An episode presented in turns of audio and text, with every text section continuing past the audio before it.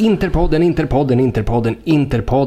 är tillbaka. Vi är inne på avsnitt 8 av säsong 4 i dessa lugna och städade tider, då vi återigen får mana till besinning. Någon som inte hade så mycket besinning den här veckan var ju Lotito, alltså Lazios president. För Lotito var ju ute i veckan och jämförde coronaviruset med en kvinnas vaginala bakteriekulturer. Och när vi ändå pratar om fittor, Jakob Planell. jag tror att det skulle vara mycket värre. Ja, men det här är alltså, det är som det, ja. Och också en mycket sällan skådad enhörning här i Interpodden som gästar idag, för att han får bara göra podd när hans tjej inte är hemma. Now watch me being whipped, Sia vush falahi. Den var fan värre än Jakob, så han fick ändå en förvarning. Ja, jag fick en förvarning. Jo, men den i och med att det är ett könsord och att vi har blivit ombedda av våra lyssnare att inte svära så himla mycket, så har jag tagit till mig det utanför podden. Men här kör jag på som vanligt. Så jag tänkte ändå liksom en bra tumregel rent moraliskt, kära lyssnare, att om ni ska kalla någon för fitta, varna dem innan. Så brukar man komma undan med det.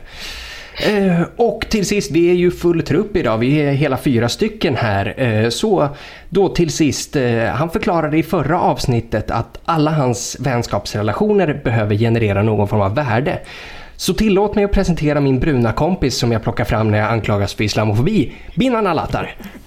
Han är ju en säljare. Yep. Varsågod, mitt gerada jail card. Jag är inte rasist. Jag känner Binan. Exakt så. Det är bara att tänka sig vad liksom, så här, om det bara hade varit jag och Jakob som hade gjort den här podden och vi hade sagt de sakerna som sägs, vi hade aldrig kommit undan med det. Nu låter det nästan som det är jag som säger saker. Ja, nej, det påstår jag inte att det är heller. Nej. Tänk att 2 minuter in i podden och vi kan redan bli anmälda för ett par saker. Och den enda som har uttalat sig hittills är Hampus. Det slår aldrig fel. Men det är ju nej, men det är väl så vi börjar våra avsnitt rent generellt, eller? Precis, alltså jag har ju ett jobb, men de jag arbetar med pratar inte så bra svenska, så det är okej. Det var ju faktiskt det viktigaste av oss alla. Så. Jag tycker det. Till skillnad från er privatsektors sellouts. Ja, för du skulle ju verkligen kunna jobba hemifrån om vår infrastruktur inte hade funnits på plats. Tack! Ja. Jo, nej, men det... Jag visste ju inte att jag skulle liksom wanka av dig personligen för att Zoom finns, men tydligen, okej. Okay. Internetuppkopplingen till exempel. Ja, nej, men det är tyst. Fortsätt då. Jobba hemifrån, plugga hemifrån och så vidare. Med ett nät från 3, alltså. Precis. Inte wifi. Ja, så... Nej, alltså jag fattar inte heller. 3 minsta liksom, internetleverantören i Sverige. Alltså...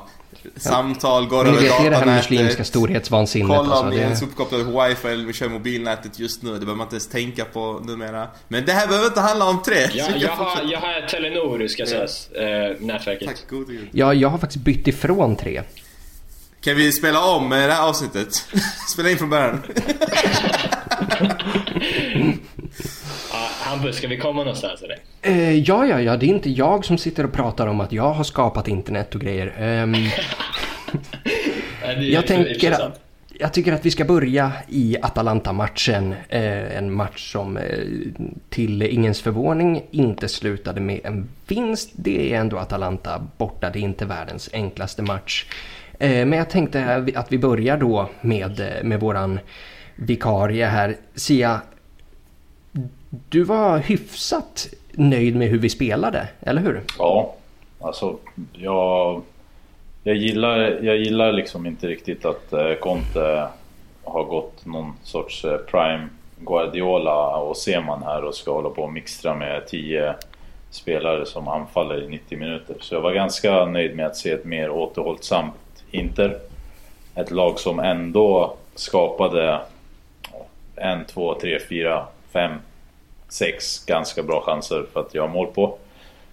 What? Ja, en, två, tre, fyra, fem, sex. Lautaro har någon nick som går utanför. Någon Vidal-chans innan, en dubbel Vidal och Barella-chans efter målet.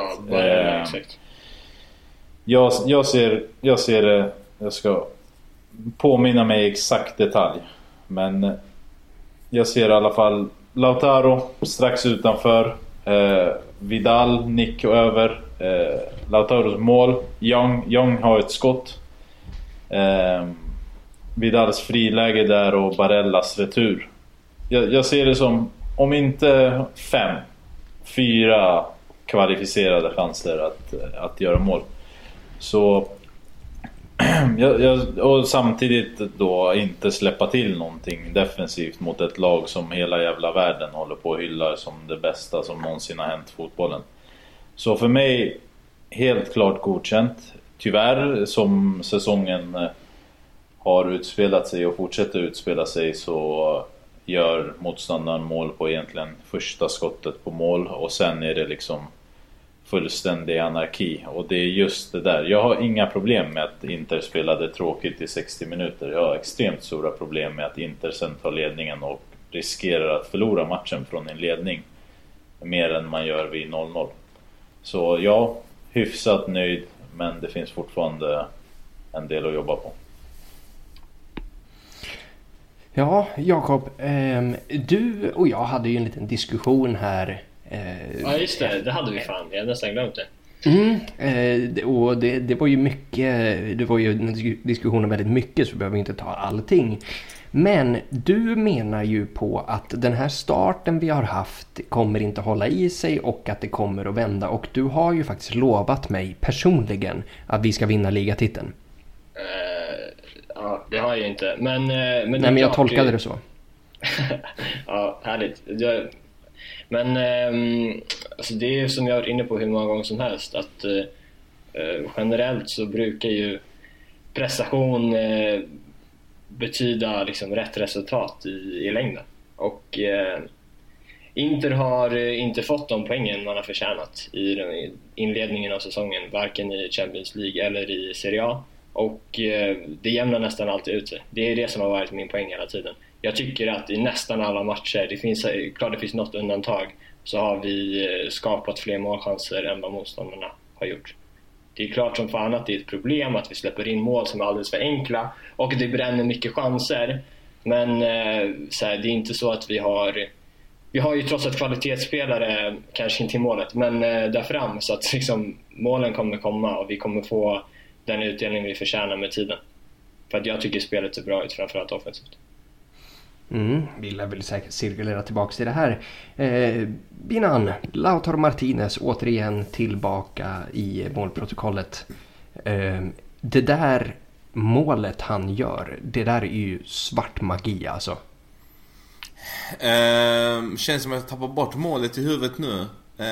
Påminn mig gärna. Youngs inlägg. Just det, liksom nicken. Ja, precis. Bakåt. Nej, men han har ju visat att han är bra på huvudspelet ofta, och jag tror att här, nu när Lukaku inte startade återigen då, eftersom han kom tillbaka från skada, så är det ju viktigt att Lautaro visar vad han kan och tar den rollen som Lukaku brukar ha. Jag tycker att han gjorde det jävligt bra i den här matchen. Men precis som du säger, alltså, man hinner ju knappt reagera på inlägget innan den sitter. Man förstår inte att det blir mål. Och jag tror att även de på planen uppfattar inte att det blev mål, för det går så jävla snabbt. Så det tycker jag är superhäftigt. Han är sjukt bra på huvudet.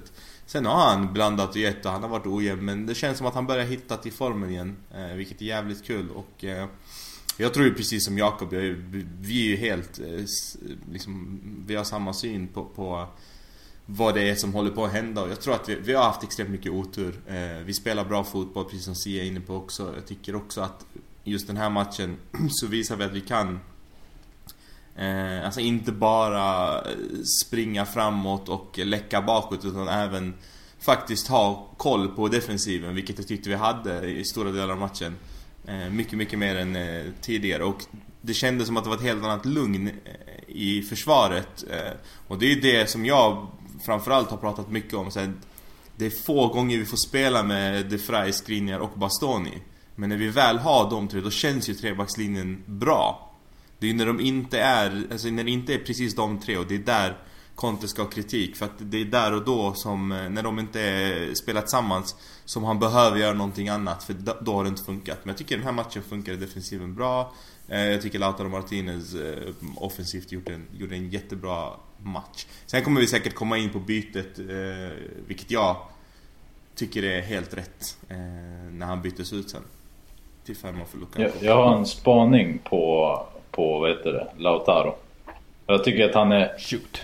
Det här är så här opopulär åsikt som jag kommer ha rätt om några år, som det har visat sig i andra fall. Men han är som absolut bäst när han är given och det inte finns någon konkurrens. Alltså han var bäst när Icardi var med, när Icardi liksom gick och du vet, blev petad och aldrig spelade mer.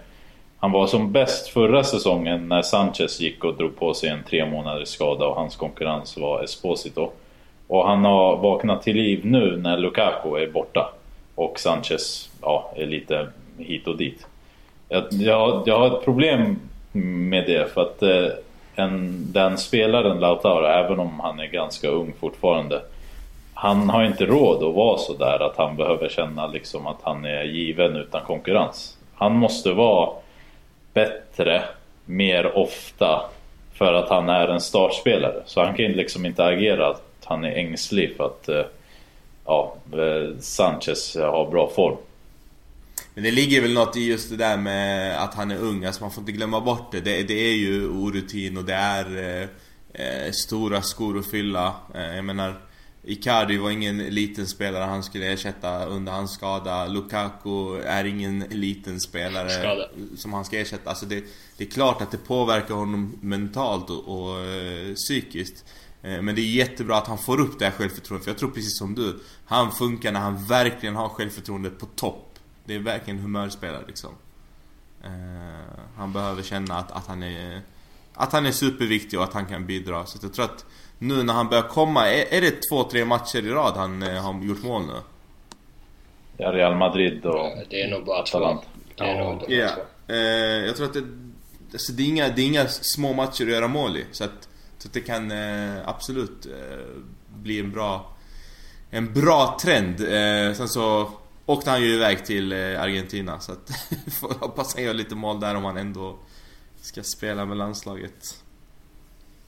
Ja, vi kommer komma in på landslagspausen här också. Det är en ganska oroväckande spaning som Sia har där på ett sätt. I och med att vi har pratat om liksom bredden i anfallet och att vi faktiskt liksom skulle behöva konkurrens till de här två, eller i alla fall värdiga ersättare. Sanchez är ju givetvis en sådan, men Pinamonti har ju inte liksom höjt sin aktie nämnvärt. Så alltså, så jag tycker är det här någonting man bör ta hänsyn till. Ja, i framtida värvningsfönster. Jag har en stark åsikt och egentligen varit sedan förra året att inte behöver egentligen en tredje anfallare, för Sanchez, han gör inte mål. Alltså han gör inte tillräckligt många mål i alla fall. Han har ju glömt hur man gör det. Han är inte spelaren som kommer göra 15, 20, 25 mål längre, utan han kanske skapar 3 chanser per match och gör 10 mål på en säsong.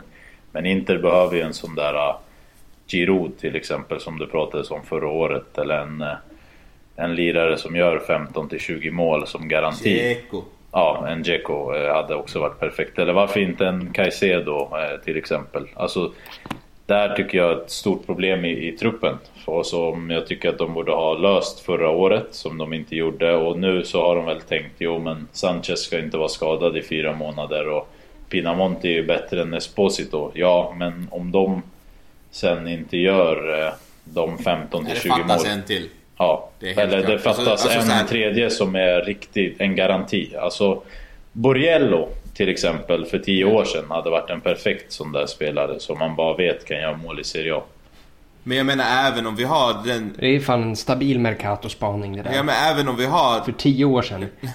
Ja, men även om vi har liksom de här 4 nu, så tycker jag fortfarande saknas en 5:e. Och det vet jag har ju sagt det här 100 gånger nu, men jag tycker verkligen det. Alltså, det är inte...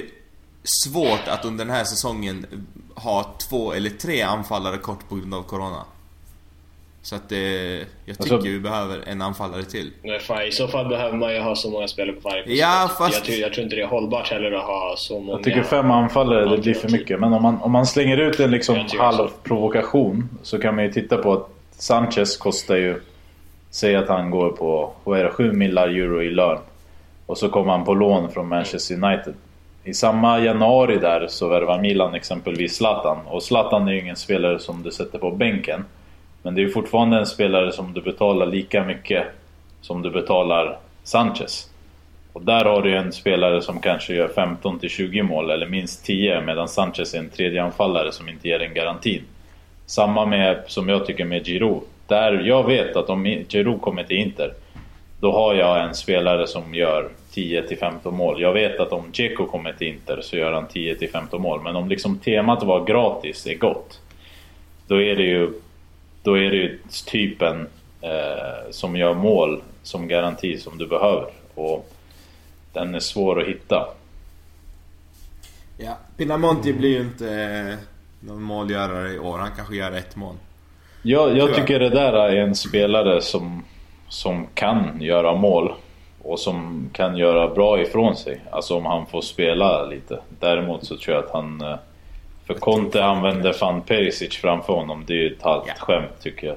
Men... fast jag tror fan inte att Pinamonti kommer någonsin platsa i ett lag som Inter. Jag tror verkligen inte det. Han gjorde ju mål i Genoa liksom. Då ja, fast känns det som Genoa, han kan göra mål i Inter för mig, men alltså om han får bli en sån här som bara står och hugger i boxen, då är det okej. Men liksom, han får ta emot bollar felvänd ute på kanten. Alltså vi såg ju jag ser honom inte göra ett enda mål i år.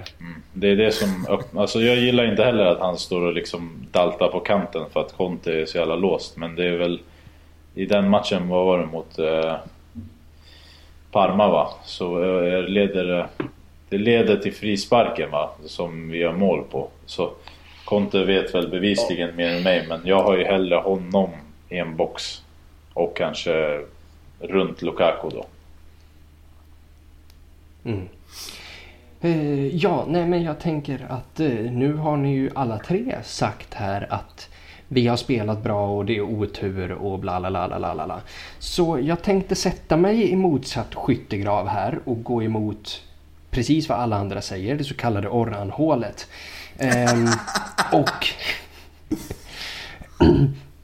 Och säga att jag fattar inte vad ni snackar om. Jag tycker verkligen inte att vi spelar bra överhuvudtaget. Marginellt bättre mot Atalanta, men jag tycker att vi fullkomligt saknar en spelidé. Real Madrid gjorde vi en bra match också.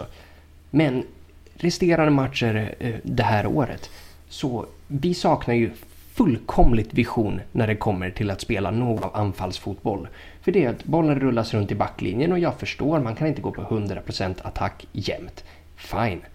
Men när bollen väl slås upp, då slås det en chansboll stenhårt upp i mittfältet som någon hoppas på att kunna skarva vidare till någon forward. Och det är allt vi har.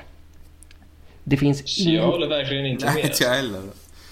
Nej, jag tycker det finns jättemånga tydliga mönster i vårt anfallsspel. Alltså till exempel finns det den här klassiska konterpassningen när vi, typ en wingback slår den lite blind upp på forward. Jag vet inte om det är den du tänker på, med att vi bara har chansen att slå på Lukaku.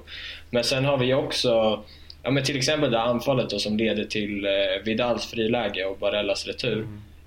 Där det kommer löpningar från centralt mittfält, där det händer grejer liksom. Alltså jag tycker kanske den största skillnaden i år mot förra året är att det händer mycket mer på mittfältet. Alltså. Jag tycker att vi är mycket farligare centralt än vad vi var förra året. Förra året var det mycket att det var mycket inlägg liksom. Det var därifrån vi var farliga. Men jag tycker att det ser bra ut. Jag tycker Inter spelar sin bästa fotboll på de senaste 10 åren. Den är inte... jag håller med, 100%. Den är inte... effektiv, och det, alltså, i min fotbollsideologi så hatar jag att se en fin men icke effektiv fotboll, för att mina ögon blöder och arslet kanske också, men Ja, men där är jag helt med dig. Men det här är ju inte effektivt. Ja, men fotbollen inte spelar offensivt är den bästa som jag har sett under, ja, sen trippel. Om jag ska vara helt ärlig så är det här offensivt mycket bättre fotboll sett till att du har spelare som är mycket sämre i laget. Jag tycker att inte skapa chanser från kanter, från mitten, från långbollar, från Lukakus hold-up play eller Lautaros dribblingar. Jag tycker mittfältarna fyller på. Fan, jävla mittbackarna fyller ju på. Det är så otroligt. Men vänta nu här. Vi, liksom, spelarna är sämre än när då? Är det 2010 vi pratar om?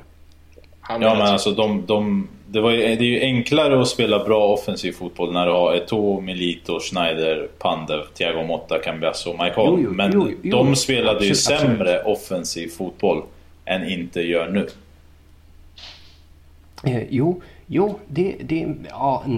Det tycker jag ju verkligen inte heller. Alltså, jag säger inte att vi anfaller mindre än vad vi gjorde under 2010. Det gör vi ju, vi är betydligt mer bollförande än Mourinhos Inter, absolut. Men poängen är att, liksom, att ni säger att det här är, det är effektivt. Okej, men om det här är den bästa offensiva fotbollen... Ineffektivt. Jag tycker inte heller per definition att fotbollen... Alltså jag tycker inte att fotbollen per definition är ineffektiv. Alltså, skapas det så många klara målchanser som det har gjorts, då tycker jag inte att det är ineffektivt. Då är det ju avslutsfasen. Alltså att vi är ineffektiva i avslutsfasen. Det är det här jag vänder mig emot. Det är en annan grej, tycker jag. Alltså, skapas det många klara målchanser och släpps det inte till jättemånga klara målchanser, då tycker jag att Conte har gjort ett bra jobb. Liksom.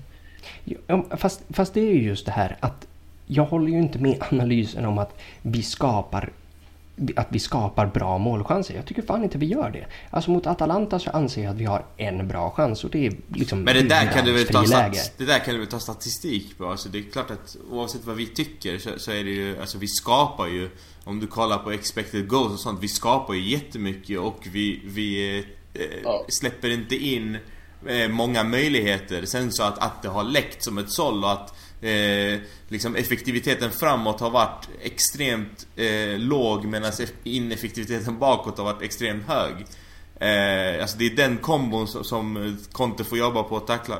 Jag vill bara hoppa in och säga så här, alltså jag förstår frustrationen. Jag sitter frustrerad och kollar på matcherna när de börjar passa runt till backlinjen och passa tillbaka till Handanovic. Det är ju verkligen ett orosmoment och ett stresspåslag, för att man vet att hur det har sett ut, man har det med sig. Jag tror spelarna också har det med sig. Alltså vi spelar bra fotboll, vi får inte med oss resultaten. Det är frustrerande, det är jättejobbigt. Det är jättejobbigt för ett fan att sitta och kolla på. Men kollar man på fakta och kollar man på vad vi faktiskt presterar på planen, alltså vi spelar bra fotboll, vi skapar mycket chanser. Den sista lilla, det sitter inte. Det kommer sitta. Det handlar om att ge det tid. Alltså jag är helt övertygad om det. Vi ser också att våra konkurrenter också har stora problem. Alltså det är en konstig säsong. Det är jobbigt att spela utan fans. Det är en helt annan verklighet än vad tidigare har varit. Men jag är helt inne på samma spår som Sia och Jakob. Vi spelar skitbra. Och den här sekvensen som Jakob nämner här, när Vidal när det öppnas upp det här friläget för Vidal. Alltså shit, vi anfaller från alla håll samtidigt. Var bollen än skulle gå så är det ett fucking friläge. Alltså det är så fint. Sen att avslutet inte sitter, alltså det är bara ledsamt. Det är bara, och sen det är så returen, det går när man har målvakt. Ja, och sen så returen, Barella sätter inte den heller. Den förväntas också gå in i mål. Alltså det är två klara målchanser. Och jag menar, det är det som händer. Så här, hade den här matchen slutat 1-0 till Inter, så hade vi inte diskuterat att det var ett dåligt spel. Vi spelade bra. Men det blir 1-1. Så här i efterhand, man får ta det. 1-1 borta mot Atalanta, det är ett bra resultat. Det är ett helt okej resultat och man förväntar sig inte mer. Ja, problem med Conte som jag tänker på, det är att inte kommer från att ha spelat Europa League-finalen i augusti, va? Det har varit kort om vila. Det har varit liksom en dålig försäsong. Det har varit lite tid. Det har landslagsuppehåll. Det har 3 matcher per vecka. Ändå så ska han liksom ställa upp första månaderna här och med liksom det mest fysiskt krävande spelet någonsin, där alla ska löpa hela tiden, pressa hela tiden, vara delaktig i offensiven och defensiven. Han måste liksom ta ner tempot, intensiteten och spela. Alltså nu så här, det här är bara en diskussion som jag tar för att han inte har fått resultat. Men när resultaten inte kommer och chansmissning är det så här, om Lukaku och Lautaro och Vidal och gubbarna missar riktigt bra chanser, då är det liksom 50%, säg 20%, nej 5% oskicklighet, kanske 40% otur och 40% fysiskt pissdålig status och 15% andra faktorer som man inte kommer med. Så har du inte huvudet med dig mentalt och den är trött, då gör du ju missar. Och det är ju det som händer också i, i försvaret. För att spelarna är liksom inte fysiskt i tillräckligt bra form för att hålla koncentrationen uppe så högt som det krävs 90. Så typ om man kollar på Atalanta-matchen, vi släpper till en, jag tycker inte ens att det där är en chans som det blir mål på. Nej. Men sen så släpper vi till en Muriel chans som är alltså, det är liksom 100% mål, det där 60-70% målchans. Där är ju problemet. Alltså problemet är ju inte att inte släpper till få chanser. Det är problemet är att de släpper till få jävligt hög chans att det blir målchanser. Och om du inte sätter dina chanser då har vi ju liksom sett under de här säsongerna vad som händer. Men jag tror verkligen att offensiven, den är svår att sätta. Defensiven, alltså det är bara att ta tillbaka laget 10 meter i banan, inte pressa med mittbacken. Och det är det som stör mig också med Conte, nummer 2, förutom den fysiska övande fotbollen. Vad fan, dra tillbaka backlinjen och mittfältarna och yttrarna lite och våga spela ut Eriksen bakom 2 anfallare. Så du drar tillbaka på det kollektiva försvaret men ger mer fantasi och liksom mönsterbrytande i anfallet. Men han gillar ju inte den typen av spelare som bara bryter mönster. Han vill ju ha de här taktiska mekanismerna för att han är övertygad om att det kommer ge resultat. Och det gör ju det i chansskapandet, men det måste börja göra det i tabellen också. Jag vill utmana det lite, för att det känns mer och mer som att liksom självklart ska man kunna kritisera en tränare och kritisera beslut och kritisera liksom startelvor, spelsätt etc. Samtidigt så känner jag mer och mer som att vi har tagit in en tränare som vi vet, det här vet vi om, Conte är fysiskt krävande mer än någon annan tränare. Det var någonting han hyllades för förra säsongen. Vi vet om att han spelar med en trebackslinje, vi vet om att han aldrig kommer byta, han har aldrig gjort det och kommer inte göra det liksom. Ändå så vill vi att han ska göra helt andra grejer, men han har 100% fokus och vet exakt vad han tycker är rätt. Det är hans styrka, det är därför vi har tagit in den typen av ledare. Alltså jag får inte ihop hur vi förväntar oss av honom att han ska göra annorlunda saker. Även fast jag själv kan bli frustrerad och tycker så här, men vad fan, ser du inte det vi andra ser och så vidare. Jag tycker fortfarande så här, det här är ett projekt. Han är ledaren för projektet på fotbollsplanen. Man har tagit in honom. Man hade en chans i somras att göra sig av med honom och diskutera det och kom fram till nej, you're the boss. Nu bestämmer du. Han ska få tid. Det ska inte vara någon diskussion om Conte out. Jag fattade inte. Låt han vara kvar. Låt han hålla enligt det här. Det är en säsong, jag upprepar, vi är inte de enda som har de här utmaningarna. Det är fan alla storlag. Och jag räknar oss absolut som ett storlag, trots att vi inte har vunnit någonting på 10 år. Men alla storlag har stora svårigheter just nu med att anpassa sig efter den här tiden. Alltså kolla på, vem är bäst i ligan just nu? Är det Milan? Är det är det liksom en hållbar situation? Vi alla vet vad som kommer hända. Inter har bättre trupp, fler spelare, bättre tränare. De måste hitta ett sätt att hitta resultat. Det kommer komma. Det är problemet är, i ligan så har jag liksom ingen som helst tvivel om att det kommer komma bra resultat. Men i Champions League så har du satt dig i en situation som är jävligt knepig. Och det är viktigare i år än någonsin att gå vidare från gruppen. Alltså det går liksom inte att säga, för tidigare år så har vi haft dåliga lottningar och jobbiga lottningar och så här. I år är det ett stort fallerande om du inte går vidare från gruppen. Och det är ett till problem med Conte. Du har 2-2 borta mot Real.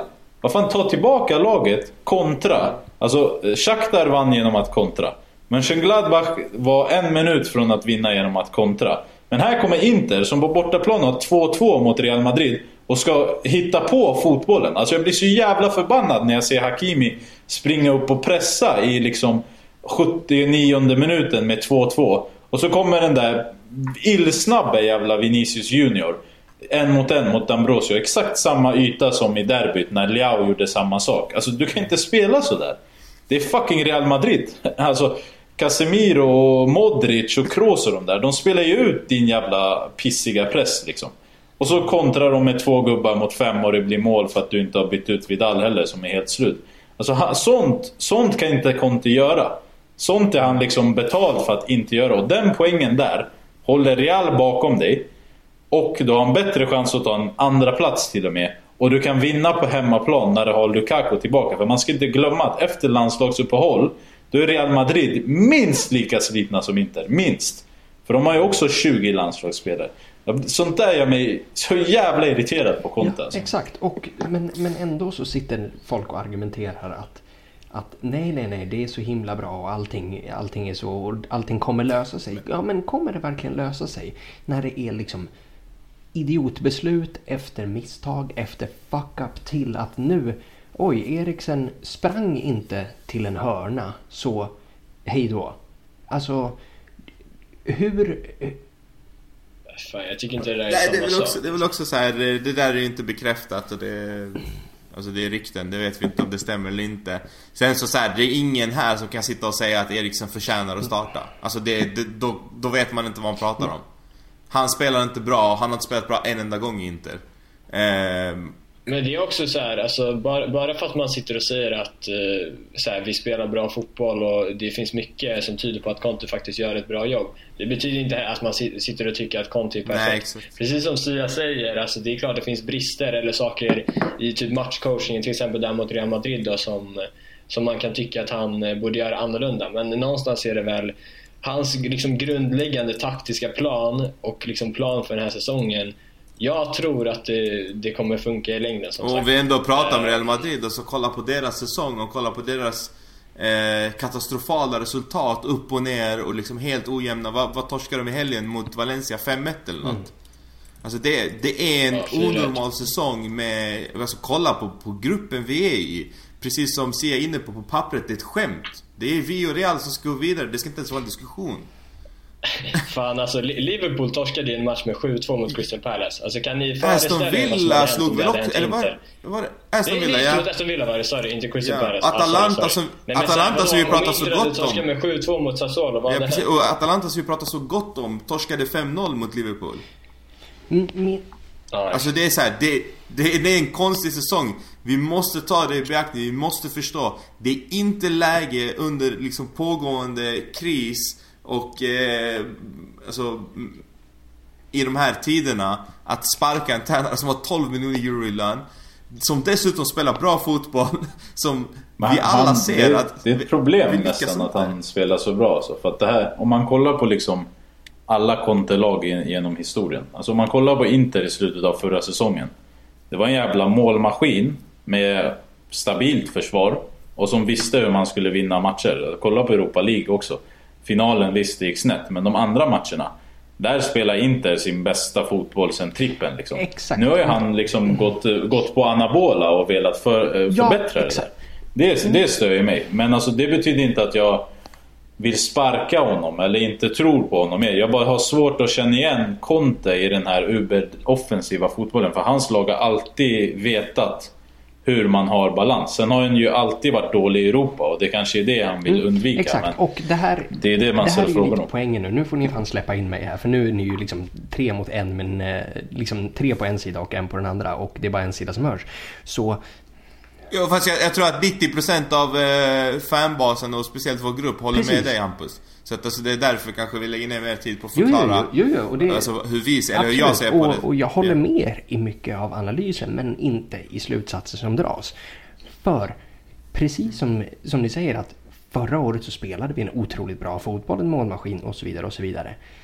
Varför får den här peruken för sig att ändra på någonting?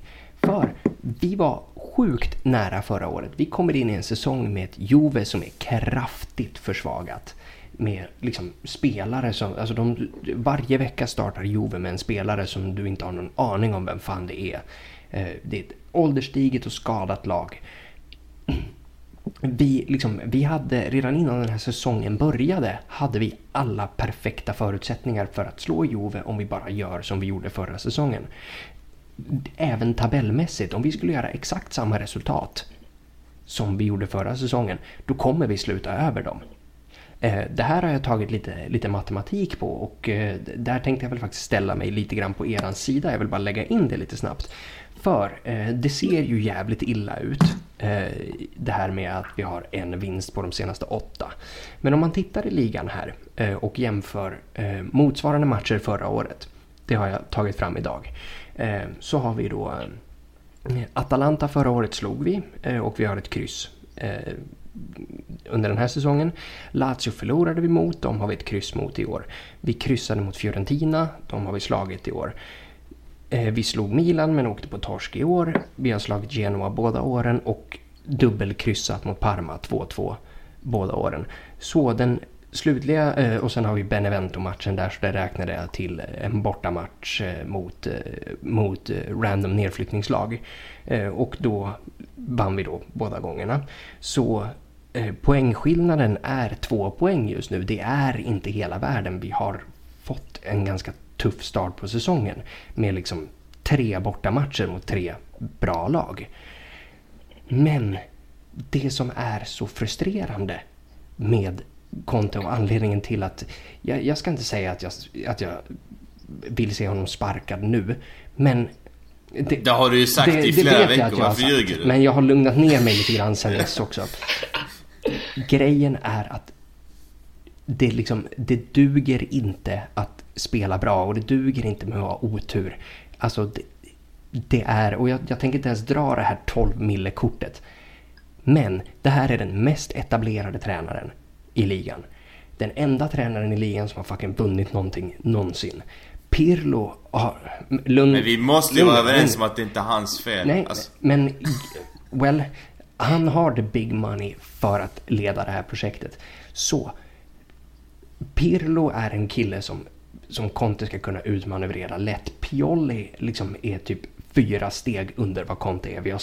Vi har sparkat killen som ersatte Pioli för att ta in Conte. Så det duger inte. Det finns inga ursäkter. Det finns inga ursäkter till att tabelläget och Champions League går på det här sättet. Att om och oavsett vad man vill lägga för anledningar på det här, så är Conte fortfarande ledare för det här laget. Det är han som sätter taktiken, det är han som sätter startelvorna. Det är hans arbetsuppgifter att förhålla sig till den här coronasituationen vi har. Och så där vi står idag är ett rakt av underkänt resultat. Det här är inte acceptabelt att det ser ut så här efter den säsongen vi hade förra året. Och det här, han behöver tid och nananana. Nej, när du är en etablerad världstränare som allegedly är här för att vinna saker. Sorry, du får en säsong och vänja in dig. I år ska vi vinna. Och allting annat ska fan vara grunder för att få sparken. Jag säger inte kicka honom nu nödvändigtvis. Vill man göra det, jag kommer inte gråta några floder. Men om vi inte har en ligatitel i slutet på det här året, så kommer jag hålla er 3 som ytterst ansvariga. Och den köper jag till 100%. Just den sista biten. För att så här, när säsongen är slut, då köper jag alla argument och jag lyssnar. Och jag tycker att det är logiskt att fatta ett beslut, vilket vi hade chans att göra i somras då. Men under säsong, och när det har gått 10 matcher, knappt det, alltså jag fattar inte ens hur det här kan vara en diskussion. Vi har förlorat en match i ligan. Vi har fortfarande chans på ligatiteln. Vi är typ så här 5 poäng från första platsen. Alltså det är inte katastrof. Det är inte ens en jättedålig inledning. Det är inte den inledningen vi är vana vid. Vi är vana vid att leda fram till jul, och sen så blir vi bajs och torskar ändå. Om det här blir tvärtom, jag är den första som kommer hylla Conte för hans insats och hylla Inter för att de vågar låta det gå tid, att vi inte är det där jävla pisslaget som bara sparkar tränare efter tränare och inte vet vad vi håller på med. Utan nu har vi köpt in oss på det här projektet, låt oss fullfölja det och sen fatta logiska beslut efter säsongen. Yes, jag skulle gå in på ett exempel som lite på det du säger, Binzo, att fan, om ni minns säsongen 2015-16 när vi inledde med hur många vinster som helst med 1-0 med Mancini. Det var ju verkligen en säsong där vi var i ett motsatt läge från där vi är nu, där vi överpresterade poängmässigt men underpresterade prestationsmässigt. Och samtidigt den säsongen så inledde Juve extremt dåligt. Alltså jag vill minnas att det var 12 poäng ifrån oss. Ja, exakt, alltså över 10 poäng efter. Och, alltså, jag kommer ihåg vi var på match där nere. Yeah. Ja, vi snackar alltså ganska djupt in på säsongen, liksom, så här 7-8 omgångar, typ så långt som vi har spelat nu. Liksom. Och jag tror att det är alltså, sådana där grejer måste man komma ihåg när man pratar om liksom, prestation och resultat. Att fan, det är 38 matcher som ska spelas. Liksom. Det är ganska mycket tillfälligheter som påverkar vart man ligger efter 7-8 omgångar. Alltså, det är som att liksom, ska man ta ut... alltså man har alltid perioder med 7-8 omgångar under säsong där man har ungefär här poängsnittet som man inte har haft nu. Det är bara att det ser kanske sämre ut nu för att det är precis inne på säsongen. Men fan, alltså, folk måste sitta lugnt i båten alltså. Jo, sitta lugnt i båten. Det har vi en spelare som är väldigt, väldigt bra på. Alltså han sitter så lugnt. Han ser så lugn ut hela tiden. Och jag pratar givetvis om Samir Handanovic. Och jag menar att det skottet från Miranchuk i Atalanta-matchen, jag tycker att han ska ha den. Jakob. Sia, vadå Jakob? Jag tänkte att jag ska försöka hjälpa Sia att tvätta bort den här stämpeln han har och inte fråga honom om Handanovic, men vi får se om han klarar av att hålla sig. Det lär ni inte göra, men jag kan ju bara lite snabbt, alltså jag tycker att visst är det Bastoni som är i ryggen på honom först, som tillåter honom att vända. Gallardini är ju den som håller markeringen när bollen kommer, och sen är det Bastoni. Ja, alltså jag minns inte målet exakt, alltså i detalj. Men så jag vet att min initiala reaktion var att jag tycker att det är för dåligt av Bastoni att låta honom vända och att släppa bollen liksom mellan benen på sig. Det tycker jag är alldeles för dåligt. Liksom man har en uppgift där att hålla honom felvänd. Och att liksom på det, när man inte lyckas med det, att låta honom bli lite halvvänd, att på det inte kunna täcka skottet, det tycker jag är alldeles för dåligt. Så jag vill faktiskt inte till som omväxling så vill jag inte hänga Handanovic först, men det är klart alltså, det är inget stenhårt skott och det är klart han kan ta den om han är lite mer vaken. Alltså, det är inte så att den går i gamen. Men jag tycker att det är mer, alltså, jag tycker att det är större individuellt misstag av Bastoni än av Handanovic, men ja. Ja, jag är med på det som Jakob säger, och det jag tycker att det gör det värre att de är typ 3 mot 1 där. Alltså det är inte bara Bastoni som står där, utan de är 3 mot 1. Och just att de är 3 mot 1 gör ju att den liksom, och kroppshållningen när han skjuter gör ju att liksom en kanon i bortre krysset, den sitter ju liksom inte där. Men han tar liksom ett steg till höger för att täcka högersidan av målet då, vilket jag tycker är lite orimligt. Och sen så tycker jag att skottet det är ju inte hårt.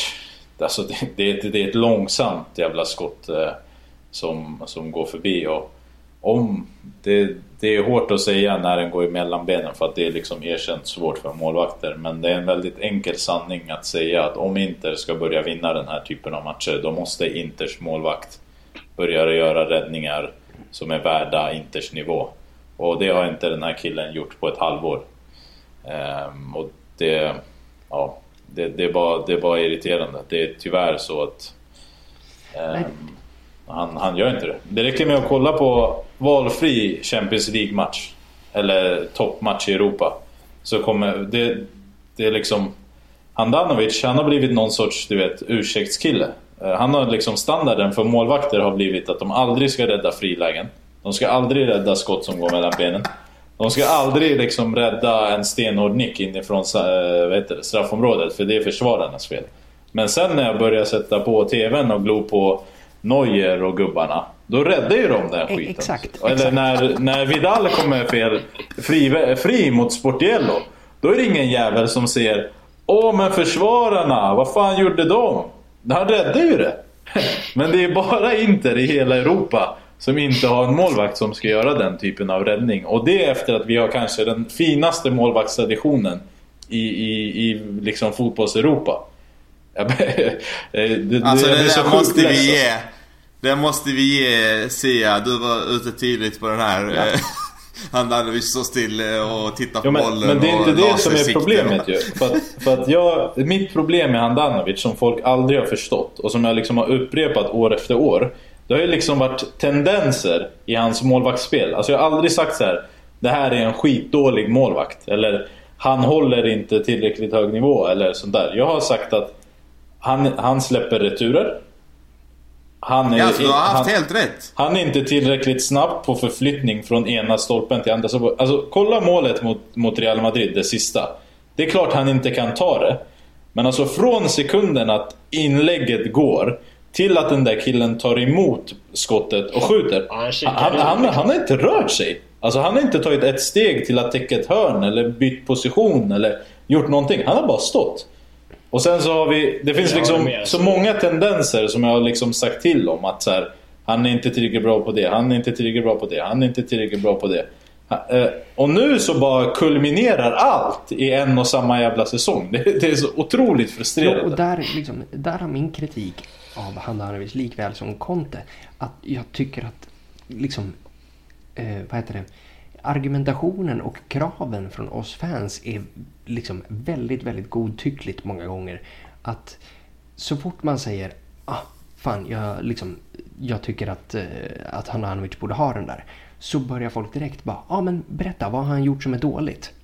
Och man bara, nej okej, alltså fine, han gjorde väl inget dåligt, men han gjorde inget bra heller. Och jag tycker väl att standarden för att få spela i Inter kan ju inte vara att du är inte dålig. Alltså då är det jävligt många som... Jag har liksom tagit skit för att jag har kritiserat honom i 5 år. Och då har folk alltid sagt till mig, men glöm inte vad han gjorde för oss. Och alltså du vet, när jag tänkte på det här om dagen, då liksom rann det över i min skalle. Och så började jag tänka på, vad har Samir Handanovic gjort för Inter? Och så, vad kom du fram till? Ja, men så kom jag, så liksom kollade jag på det, och så kollade jag så här. Ja, men 7:e plats, 8:e plats, 6:e plats, utslagen i Europa League, utslagen ur det här. Han har faktiskt räddat många straffar. Han har räddat hit och han har räddat dit. Men han har haft skitspelare framför sig. Han har också mött de sämsta anfallarna i Serie A's historia. Någonsin har han mött. Han har inte mött Messi, han har inte mött Cristiano Ronaldo från 2011 liksom. Han har mött de överlägset sämsta spelarna i den här ligans historia någonsin. Och så liksom... Så tänkte jag på så här, men vad gjorde Julio Cesar och de där? Och så liksom grät jag lite, och så kom jag bara fram till att försvaret av Handanovic går inte att försvara längre. Han, alltså så här, och så kommer folk säga så här, vem vill du ha då istället? Nej, det finns kanske inte någon. Jag har inte råd att spendera 100 miljoner euro eller 50 miljoner euro på en ny målvakt just nu. Men samtidigt där, och målet är att vinna Scudetton, då måste den här jäveln vakna och börja rädda 10-15 poäng per säsong. För jag kommer inte ihåg senaste gången han gör en bra match. Det är typ Empoli 2018. Alltså vad händer? Du är Inters jävla målvakt. Alltså rädda ett friläge. Rädda De Jongs nick i Europa League-finalen. Rädda någonting bara. Men ta till exempel, alltså, om man ska nu reminissa back to Julio Cesar. Alltså så här, hade inte han gjort den räddningen på Messis skott i semifinalen i Champions League, hade vi vunnit Champions League och så vidare. Så visst, alltså Milito i all ära och hans mål är helt avgörande, men han räddade ju Robben i krysset i Champions League. Alltså, och det är också en sån grej som när folk ska så här, säga till mig att Handanovic är bättre än Julio Cesar, alltså bara sluta vara. Det är fel. Det är liksom... Det är överlägset fel. Och sen tycker det är seriöst. Skriv till oss och berätta. Ja, men det var en bra liksom ersättare. Det var några år så men det var en bra ersättare där och då. Det håller jag med om. Det har varit en bra värvning. Alltså, men han har inte förbättrat någonting sina första 8 år. Sen kom Spalletti, då räddade han sig och spelade med fötterna. Bra jobbat. Det har han fått sina beröm för. Men han måste ju börja liksom rädda skott alltså. Vi kan inte ha 50% insläppta skott. Är det dags? Är det dags att släppa in Radu? Svara, säger jag. Nej. det är det inte. Varför men, inte? Kan det inte bara säga nu skakar vi om det här, ja, och nu får du visa att du faktiskt är bra? Men för att det är ju det här spelet med fötterna som är så jävla viktigt idag. Men säg så här, om Handanovic är liksom förkyld i 2 veckor och Radu får chansen så att han kan liksom vila upp sig mentalt och åka till Ibiza och sola och bada lite, då skulle han kanske komma tillbaka lite fräschare än en man i hans ålder, som en man i hans ålder behöver vara liksom. Är det här en uppmaning till Eriksen att komma tillbaka från landslagslägret från minksmittade Danmark och krama Handanovic? Ja, vi skulle kunna börja med frågor där faktiskt då. För Felipe har ju frågan här. Eller nej, förlåt, vänta. Vi ska se. Får Eriksen komma tillbaka efter det här? Helt ärligt. Ja då. Fucking Wuhan 2 ju. 40 miljoner minkar som springer runt med coronavirus. Varför har de 40 miljoner minkar? Varför har ingen vetat om att vi har ett Wuhan på andra sidan sundet? Jag har försökt förklara för dig i 10 år att vi har haft det. Har de dolt det här? Det är till Danmark. Hur många visste om? Hur många svenskar visste om att de hade 40 miljoner minkar i Danmark? Och att de har ett fucking muterat coronavirus. När kom det här fram och varför har ingen vetat det? Varför har man inte förberett sig på det? Fucking, vad heter det? Vad heter de marknaderna i Kina? Wet market. Men vi som bor i Stockholm, vi är inte särskilt oroliga för dansken. Okej, men vi som har byggt en fucking bro mellan Malmö och Uldenmark, varför visste vi inte om det här? Den stora minkbron. Rivskiten. Fan, kul om alltså så här, någon vaknar i Malmö imorgon och den där brojäveln är liksom svart för att det är bara 40 miljoner minkar som bara släpps lös. Frågan här från Gustav är då vad krävs för att Handanovic ska bänkas till förmån för Radu? Och det är väl 40 miljoner minkar som är svaret. De har 40 miljoner minkar, de har inte ens 10 miljoner invånare. Hur fan får de till? Alltså jag fattar inte. Det är en halvstuk var typ. Ja. Nej, jag tror inte han kommer bli bänkad för Radu. Jag tror att det är liksom italienska kuppen. Nej, det kommer hända som det bäst. Men alltså samtidigt så är det så här, alla lag i Europa har en bra andra Morris. Alltså, alla lag har en bra andra Morris. Jag menar ju att alla spelare den här säsongen kommer ju dra på sig covid vid ett eller annat tillfälle. Ja. Så det skulle ju vara, det är ju när Handanovic får corona. Det är då Radu kommer få spela. Eller italienska kuppen. Men det är bara, det är det som är grejen också. Förra året så kan, alltså så här, om man vill, nu kom vi en poäng efter Juve ju. Som inte var en poäng för att de liksom spelade med skumpa i handen de sista omgångarna. Men förra året så hade vi Padelli istället för Handanovic och torskade ett par poäng på det. Nu har vi ju Radu och alla topplag i Europa har en bra andra målis för att de har fattat att en målvakt, ja han kan fysiskt spela alla matcher en säsong men han kan inte göra det mentalt. Det blir liksom tröttsamt att hålla på och rädda varje match. Så därför har du en bra andra målis för att liksom jobba in det där. Så då måste ju Radu som har tagits hem få chansen någon gång när det är tufft matchande. Typ, fan vet jag, när vi mötte Parma eller vad som helst. Och det var tufft. Eller sen när vi ska spela Europa League. Fy fan alltså. Förlåt, ja. Det är väl det mest tänkbara scenariot som vi inte kommer 4 till och med. Ja, hellre 4 än 3 om ni frågar mig. Men vi håller oss kvar här vid målvaktsfrågan för det, så kan vi bygga på med Felipes fråga här och då hamnar vi i Mercato-snack och jag vet ju hur mycket ni älskar det, så då Handanovic ersättare, vem bör vi ta in? Och jag vet att jag redan sagt Marco Silvestri här. Jag läste något idag om någon, alltså Udineses målvakt, vad han heter, Musso. Jag läste idag att vi var intresserade av honom och skulle lägga bud. Det har ju snackats alldeles för länge om Musso för att det inte ska finnas något där. Men jag skulle säga vi ska plocka in Donnarumma.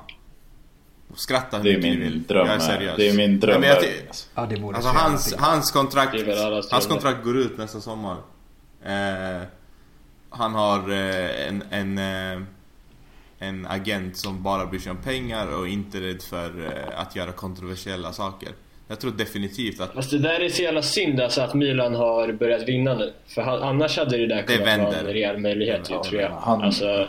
Jo, men det känns som att han hade de varit lika dåliga som förra året, så då kanske det hade fan alltså. Han har ju haft chanser att lämna Milan när det har varit betydligt mycket sämre och till betydligt mycket bättre klubbar och mer pengar och inte har gjort det. Det känns som att där, det är väl han. Men alltså om inte det där och liksom bjuder Mino Raiola på liksom lyxsemester och några miljoner i fickan extra för att ta Donnarumma till Inter, då gör ju inte det tjänstefel. Alltså de skulle vara där i förhandlingarna.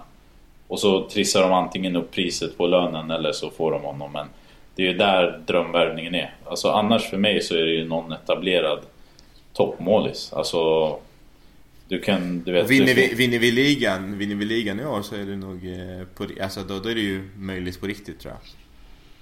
Men det är svårt att komma över en bra målvakt i dagens fotboll. Alltså det, jag tycker fan inte att det finns så många bra. Liksom. Alltså det är... Jag återgår till vad jag brukar säga om målvakter. Alla är lika bra. Ta vem som helst. Helt ärligt nu. Hur svårt ska det vara för en klubb som Inter att komma till Atletico Madrid och till Oblak och säga så här: hörru, nu förbättrad lön, vi vill vinna ligan de kommande säsongerna, vi vill spela Champions League de kommande säsongerna, du behöver miljöombyte, testa. Alltså, ja, och fan, så kanske han säger nej. Peter Cech är väl tillbaka och tränar med Chelsea. Det är kanske Julio Cesar kan visa Handanovic hur man gör också. Men det finns ju Oblak, alltså du har ju de här De Gea, du har den där typen av målis som faktiskt kanske inte är helt nöjd i De Gea i United. Kan ju faktiskt flytta på sig, för de har ju den här Henderson bakom som de kanske satt. Det finns ju ett sånt, alltså jag kommer ihåg förra året så var ju, vad heter han, Courtois var ju under liksom, alla hatade ju honom. Alltså där du vet, och så lämnar Navas gratis till PSG och Inter bara sover. Alltså Keylor Navas är typ topp 5 bästa målvakter i världen. Ja, är lätt. Skit fan alltså. Ja. Nej, men det händer så ju inte tråkig på position att diskutera. Vi har lagt 20 minuter på målvakter. Så om vi fortsätter på temat med 40 miljoner danska minkar, för vi har mycket frågor här från jag har kollat upp det. Varje dansk, alltså det går 7 minkar på en dansk i månaden. Det är helt sjukt. Ja, fan. Då är vi ju uppe i liksom både en halsduk och en rattmuff till varje medborgare. Lägg av, fan. Fett. Det jag menade med 40 miljoner infekterade minkar är ju då Christian Eriksen. För det är ungefär så det känns. Den såg man ändå komma faktiskt. Vad för något? Nej, men alltså Vince reagerade som att det var chockerande att du gjorde den. Ja, nej, jag tror inte jag tänkte så långt.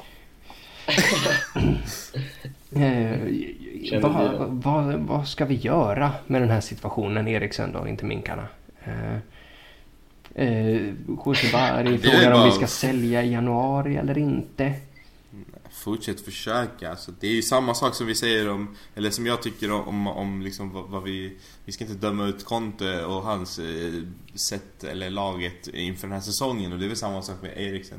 Vi ska inte döma ut honom, det är klart att han har, alltså det är en toppspelare, klart som fan att vi ska kunna få ut mer från honom, och jag tror att han kan komma att bli superviktig under säsongens gång, men här och nu, han är inte bra nog, han tar inte det där extra.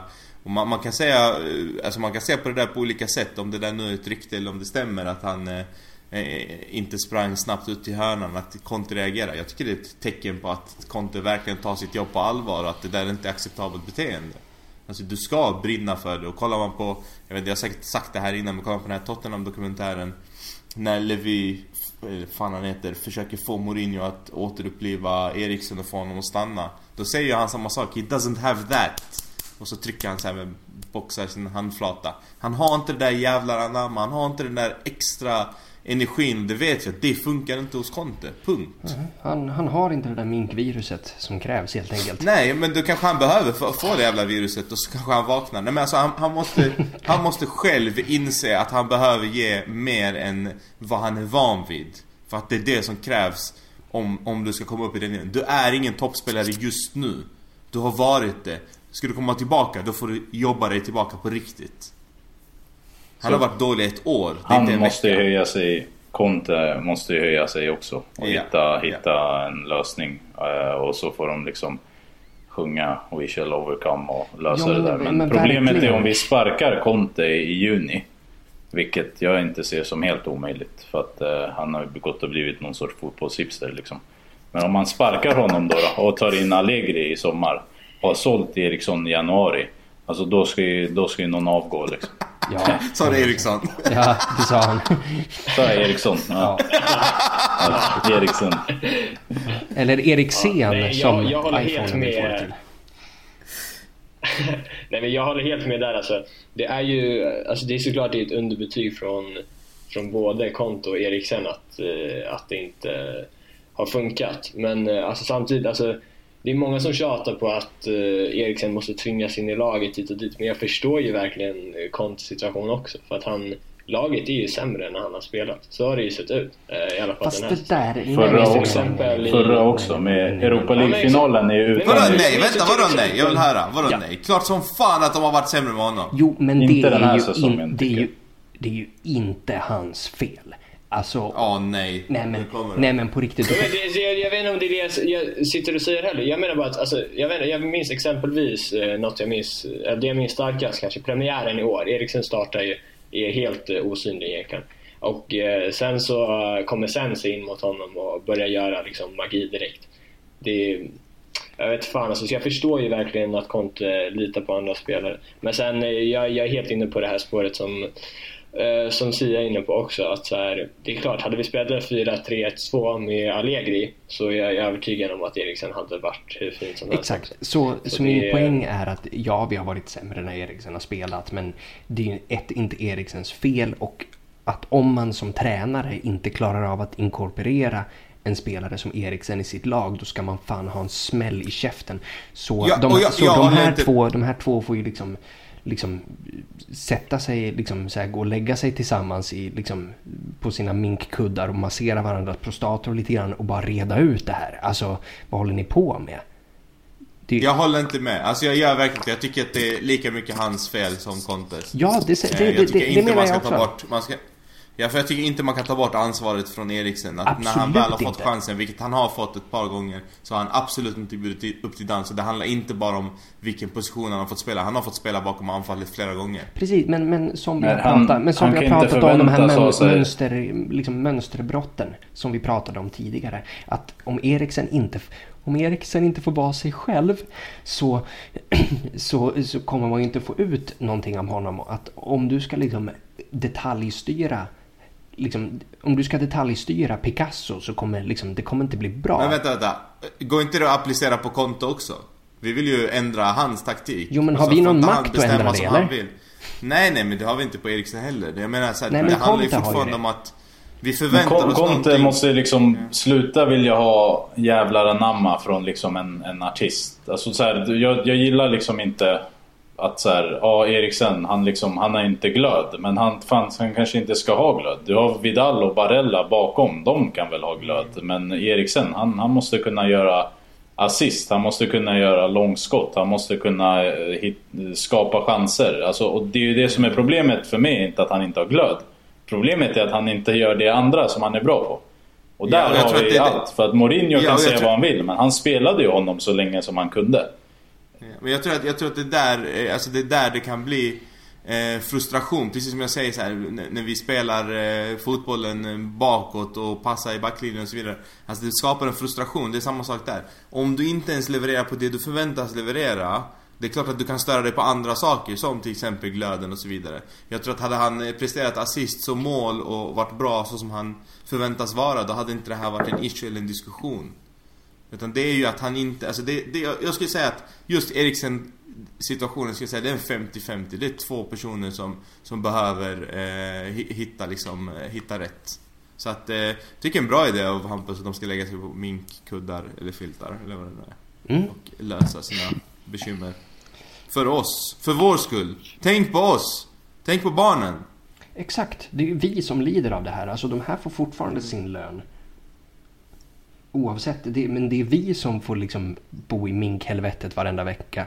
Så... och köpa onödigt dyra tröjor flera gånger per år för att det ska gå ihop liksom. Ja, för fan. Ja, jag tänker att vi tar en sista liten fråga. Vi har fått jättemånga bra frågor idag, men mycket handlar om just Conte och taktiken och varför resultaten har fallit sig så som de har. Så vi avslutar med Ashur och hans fråga: vad fan har Radja gjort gentemot Conte som inte spelar honom? Alltså varför får inte Radja Nainggolan spela? Då gissar jag utöver de facto att Nainggolan... för att han ser ut som en jävla alkoholist när han kommer in på planen, som springer sämre än vad jag hade gjort efter 14 flaskor vodka en söndag kväll och sen direkt in på planen. Alltså han, ja, det är det han har kommit in. Alltså folk säger att Eriksen är dålig. Men han är ju pinsam ju. Fan, det är ju lockdown. Han kan inte ens gå ut och supa. Hur fan kan han ha så dålig form? Alltså han kommer in med en kvart kvar. Och Handanovic springer fan mer. Han höll ju på att dö när han kom in. Alltså han spelade 5 minuter, fick pingislungor eller vad fan det heter. Och höll på att dö och ville gå ut liksom. Tennis, vad heter det? Pingislungor, är det? Jag tycker det ser ganska... ja, man brukar säga det, man brukar säga det. Är det när du har pingis för länge? Det ser ut på honom också som att han har checkat ut. Ja, jag har inga... nej. Men det är tydligt att han inte vill... nej, så frågan är väl mer vad har Nainggolan gjort mot sig själv? Inte vad han gjort mot Conte. Vad har gjort mot dig själv? Varför har du lagt ner din karriär? Nej, men jag sa det ju i samband med att han blev kvar den här säsongen, att om du är 32 år gammal, du får en andra chans i en klubb som Inter, som med Conte som tränare, som storsatsar för att gå för en ligatitel, och du vill gå tillbaka till Cagliari. Det där är ju ett tydligt bevis på att man inte har it. Alltså... men kolla på Radja. Ärligt, nu, jag har en kille på Twitter som trakasserar mig om det här ämnet, för han menar att Radja är bättre än Vidal. Men Vidal har, kolla på hans CV, kolla titlarna han vunnit, kolla lagen han spelat i och kolla hur han har spelat. Han är ett monster jämfört med Radja. Det finns en anledning till att Radja var som bäst i ett Roma där man inte förväntar sig att vinna, där derbyt är mer värt än en ligasäsong, och där man de tog sig till semi i Champions League men då kanske inte ens Radja var där förresten, men fortfarande hans högsta höjd har varit i Roma, och han har egentligen aldrig velat ta steget till Premier League, han har aldrig velat ta steget till en ännu större klubb. Han har när han gjorde det och kom till Inter så var han deprimerad för att han lämnade Roma, så han är kanske en djup människa som älskade Rom, men fortfarande, det är ingen spelare som har varit bra nog att ta en världsklassnivå. Nu är han ju bara pinsam. Han får ju verkligen höja sig alltså. Ja, det kan ju verkligen vara så att han inte mår bra. Han ser inte ut att må bra, alltså på riktigt. Nej, men har han någonsin mått bra? Nej, men alltså på riktigt, man vet ju aldrig. Vissa slår ju det här extremt hårt på. Men en sak, när vi ändå lyfter upp det så här, Vidal, det är också en sån här vattendelare. Jag fattar inte de som tycker att han inte har varit bra inte. Jag tycker han har varit skitbra. Nej, han är ju bra, men problemet med honom är att han spelar inte längre i Barca. Och inlägg och det ena efter det andra, och sen så bara, men vadå, har vi kollat på olika matcher eller? Jag tycker han var bäst.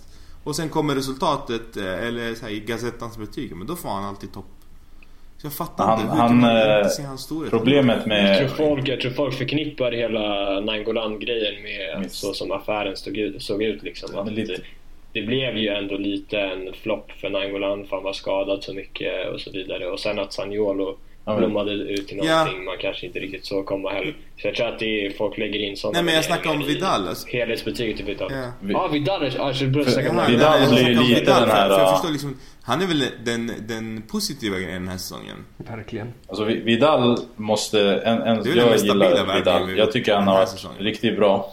Men problemet med Vidal för mig... jag håller med om att han har haft sin... han har bidragit med sin beskärda del av skiten också. Men, alltså det är ju läskigt att möta en kille som Vidal, och det märks alltså att folk tenderar att tappa och passa bort bollen när han kommer springandes Och det är ett jävla vapen, framförallt mot de här... Hör ni mig eller? Mindre skitlagen. Jajamensan, vi hör dig. Alldeles utmärkt. För att Vidal för mig, han måste fatta att han inte spelar i Barca längre. Och det måste de också fatta. Han är ju van med att liksom ha 80% bollinnehav, pressa högt och inte behöva komma tillbaka så mycket. I Inter blir det liksom en helt annan grej. Det är lite som när Godin kom till Inter. Han var liksom tvungen att göra om sin fysik och sin position för att passa in riktigt bra. Vidal har varit riktigt bra för mig, men han har gjort en del misstag. Ja, han har gjort en del misstag till exempel mot Mönchengladbach som man absolut inte ska göra. Alltså han drar på sig en straff och sen så går han där i den där offside-målet där som är offside. Han har gjort vissa misstag som liksom har blivit större än hans prestationer, och det är väl det som folk har stört sig på. Men jag ser en spelare som jag tycker är mycket bättre än våra andra spelare, kanske då med respekt för Barella. Sen så kommer ju han, många trodde han kom istället för Tonali, så är det ju inte. Men det spelar väldigt säkert också. Ja, det är många. Se vad det är. Men jag måste faktiskt checka ut. Jag har någon annan jävla podd jag ska in på. Oj. Jag skickar filen till Hampus. Det är dags för oss att avsluta här i alla fall. Så tack till alla er som har lyssnat. Tack till Sia, Binan och Jakob som är Good Sports och ställer upp varje vecka. Vi ses när säsongen drar igång igen efter det här vedervärdiga landslagsuppehållet som vi skönt nog slapp prata om. Och tills dess, Forza Inter. Forza Inter. Ciao ragazzi.